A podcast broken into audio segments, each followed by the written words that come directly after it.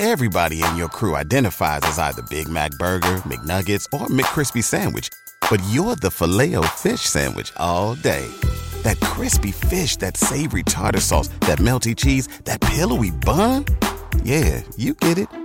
Every time. And if you love the filet of fish, right now you can catch two of the classics you love for just $6. Limited time only. Price and participation may vary. Cannot be combined with any other offer. Single item at regular price. Ba da ba ba ba. Mary redeemed a $50,000 cash prize playing Chumba Casino online. I was only playing for fun, so winning was a dream come true. Chumba Casino is America's favorite free online social casino. You too could have the chance to win life changing cash prizes. Absolutely anybody could be like Mary. Be like Mary. Log on to ChumbaCasino.com and play for free now. No purchase necessary. Void where prohibited by law. 18 plus terms and conditions apply. See website for details. The voice in the preceding commercial was not the actual voice of the winner. Buy one, get one for a dollar at McDonald's. Or as we like to call it, the can't have just one deal. Mix and match a sausage biscuit, sausage McGriddles, McChicken biscuit, chicken McGriddles, or crispy hash browns. Want two sausage biscuits? Buy one, get one for a dollar. Want a sausage biscuit and hash browns? That's cool too. Choose more of what you love. Buy one, get one for a dollar at McDonald's. Prices and participation may vary. Valid for item of equal or lesser value. Cannot be combined with combo meal. Welcome to the True Crime Sleeps podcast. I'm your host, Larry Leeds. Today, on Shit Out of Luck, we dive into John Dillinger, of America's most infamous gangsters. First, we'd like to thank our sponsor, Pod Decks, for sponsoring this episode. You can save 10% off your first purchase by using promo code Larry21. And also, thanks to Audible for sponsoring this episode. If you're interested in getting a free Audible of your choice, just sign up for their 30-day free trial at audibletrial.com slash Larry21. And as always, you can be a part of the show by sending us a voicemail at 682-305-0483. And we'll keep your name anonymous if you'd like. So today, we're diving into John Dillinger. Following the Prohibition era in the United States in the 1920s, the country witnessed an unprecedented wave of organized crime, gang killings, bank robberies, and extortion of all kinds became commonplace. Often referred to as the gangster era, this period gave rise to legendary criminals such as Al Capone, Bugs Moran, Bonnie and Clyde. One of the most fascinating and evasive criminals of the era was none other than a man named John Dillinger who in the 1930s would gain notoriety as perhaps the most famous bank robber in all U.S. history. This is the story of Dillinger, a year-long crime spree, his daring escapes from prison, and eventually how he was caught. John Herbert Dillinger was born in Indianapolis, Indiana on June 22, 1903. He experienced a difficult childhood, beginning with the death of his mother when he was only three years old.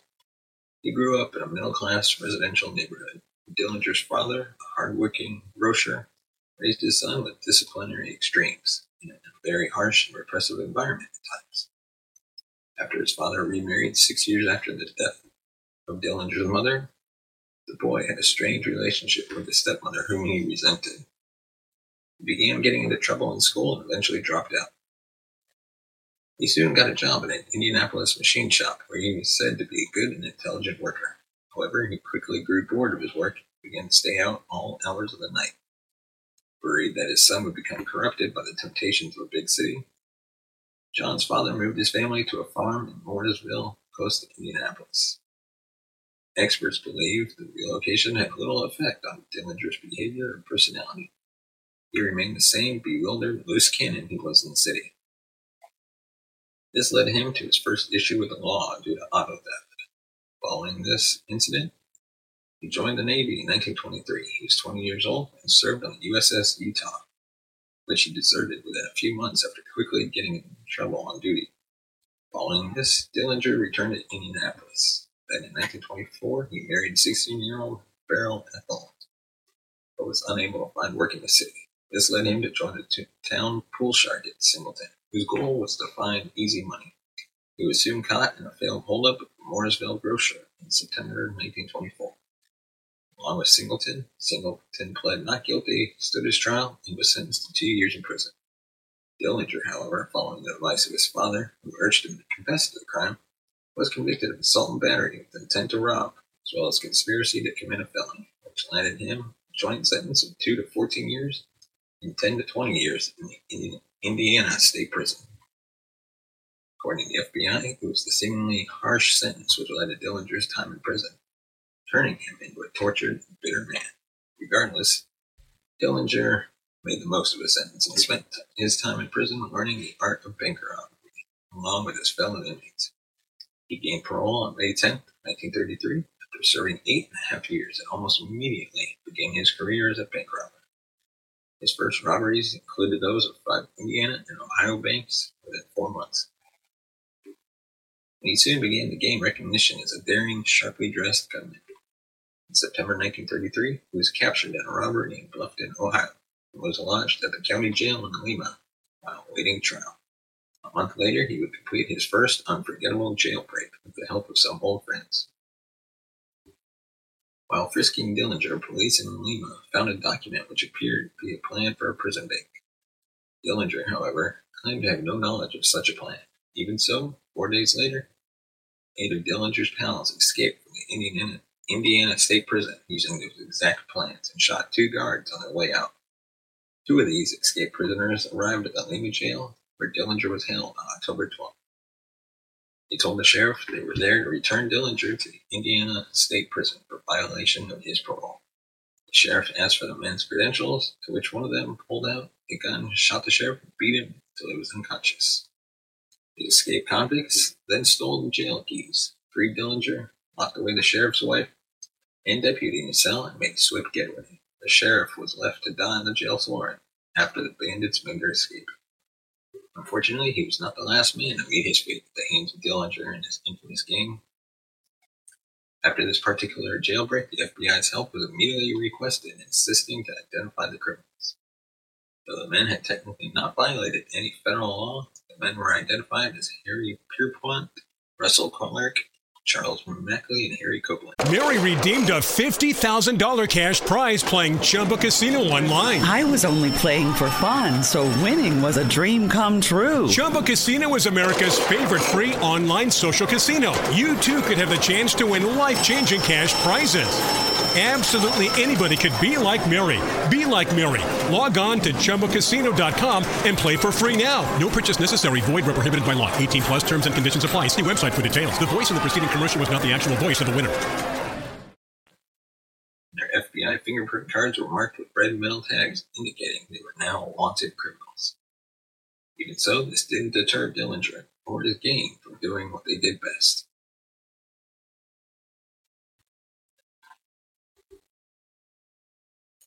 Following the escape in Lima, Dillinger and his crew began a grand series of bank robberies, terrorizing establishments in Indiana, Wisconsin, Florida, and Tucson, Arizona.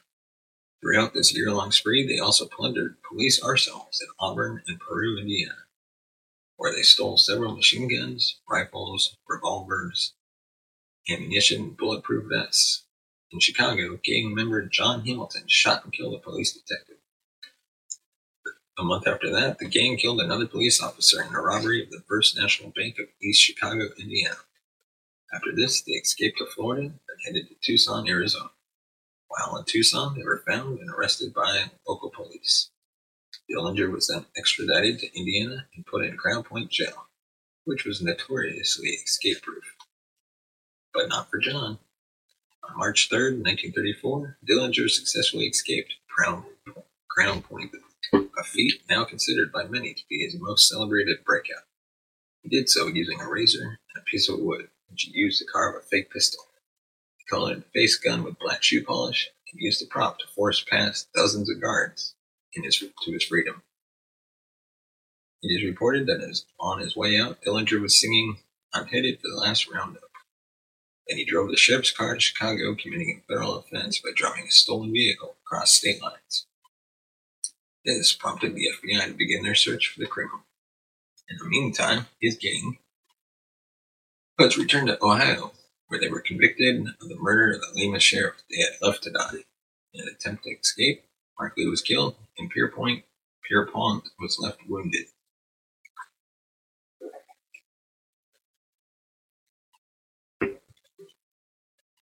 He recovered a month later, only to be executed right after. Following his escape from Crown Point, Dillinger joined his now girlfriend, Evelyn Frechette, in Chicago. The couple headed to St. Paul, and Dillinger joined the gangsters Homer Van Meter, Babyface Nelson, Eddie Green, and Tommy Carroll. The newly formed gang would work together in a successful bank robbing scheme. Though soon enough, Dillinger's career as a famous criminal would come to a dead stop. March 30th, 1934, FBI, FBI agent spoke to a manager at Lincoln Court Apartments in St. Paul. The manager reported two suspicious tenants using the name Mr. and Mrs. Hellman. This led to the FBI beginning surveillance of the Hellman's apartment. The following day, an agent and police officer knocked on the door. Evelyn opened the door and suspiciously, suspiciously quickly slammed it shut. The agents called in for reinforcements to surround the building. The agent saw man enter a hall the Hellman's unit and questioned him. It turned out to be Homer Van Meter, who quickly drew a gun. Shots were exchanged. Van Meter fled the building amidst the gunfire, got into a truck, and forced the driver at gunpoint to drive him to Eddie Green's apartment. Meanwhile, the Hellman's apartment door opened, and a machine gun quickly began spewing lead down the hallway.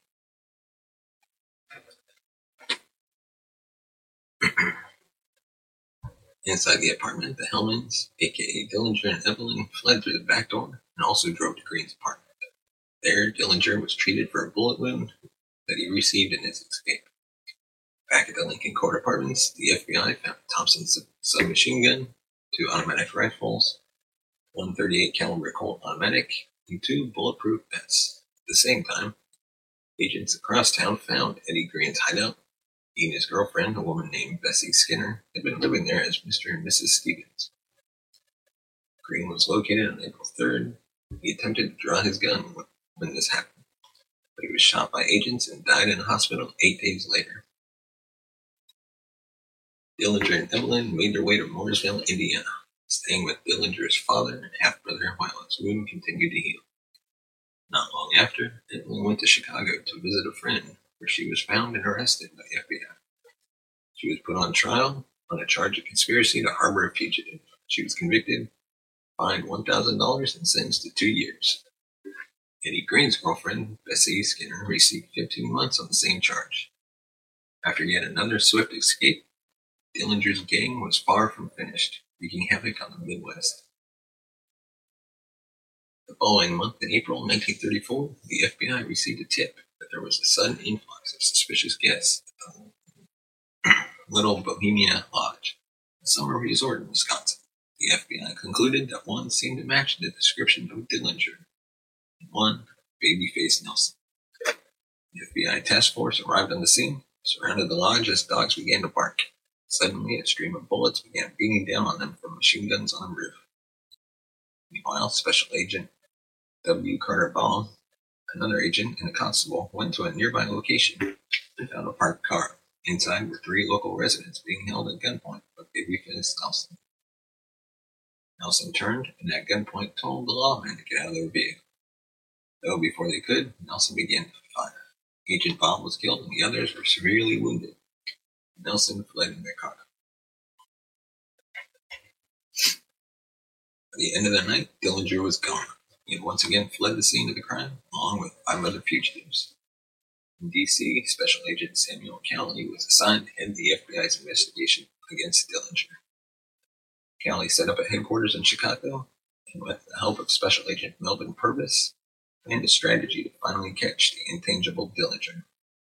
The man and his legendary crime spree would come to an end on the night of July 22, 1934. A squad of agents under Agent Cowley worked with East Chicago police to track down all the possible tips and rumors leading to Dillinger's potential arrest. This led them to a woman named Anna Sage, who famously became known as the Woman in Red after her work with the FBI. Or Anna,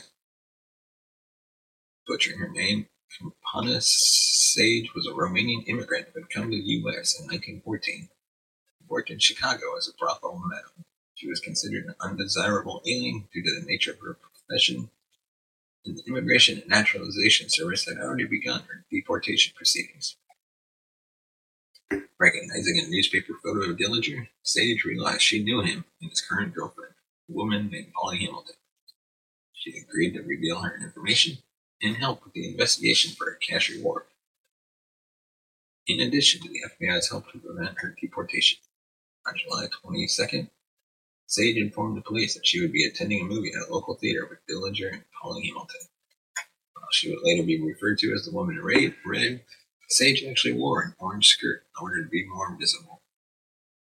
Trio attended the viewing of Manhattan Melodrama exited around 10.30 p.m. There, Dillinger found FBI agents waiting for him. True to his nature, he attempted to escape. This time, it's unsuccessful. Five shots were fired by the FBI in a nearby alley. And at 10.50 p.m. on July 22, 1934, John Dillinger was pronounced dead in a little room in the Alexian Brothers Hospital. He was the first man declared as America's public enemy number one and will forever be remembered as one of the most elusive criminals of all time. That is all we have for this episode of Shit Out of Luck on the True Crime Never Sleeps podcast. Let us know your thoughts on Dillinger in the comment section below. Be sure to hit that subscribe button. You can also listen to us on Goodpods, out now on Android and iOS devices. You can find us on all major podcast platforms. And as always, we'd like to thank our sponsor, Pod Decks and Audible. Check them out today. Links will be in the description. Thank you, and we'll see you next time. Mary redeemed a $50,000 cash prize playing Chumba Casino online. I was only playing for fun, so winning was a dream come true. Chumba Casino is America's favorite free online social casino. You too could have the chance to win life changing cash prizes. Absolutely anybody could be like Mary. Be like Mary. Log on to ChumbaCasino.com and play for free now. No purchase necessary. Void where prohibited by law. 18 plus terms and conditions apply. See website for details. The voice in the preceding commercial was not the actual voice of the winner.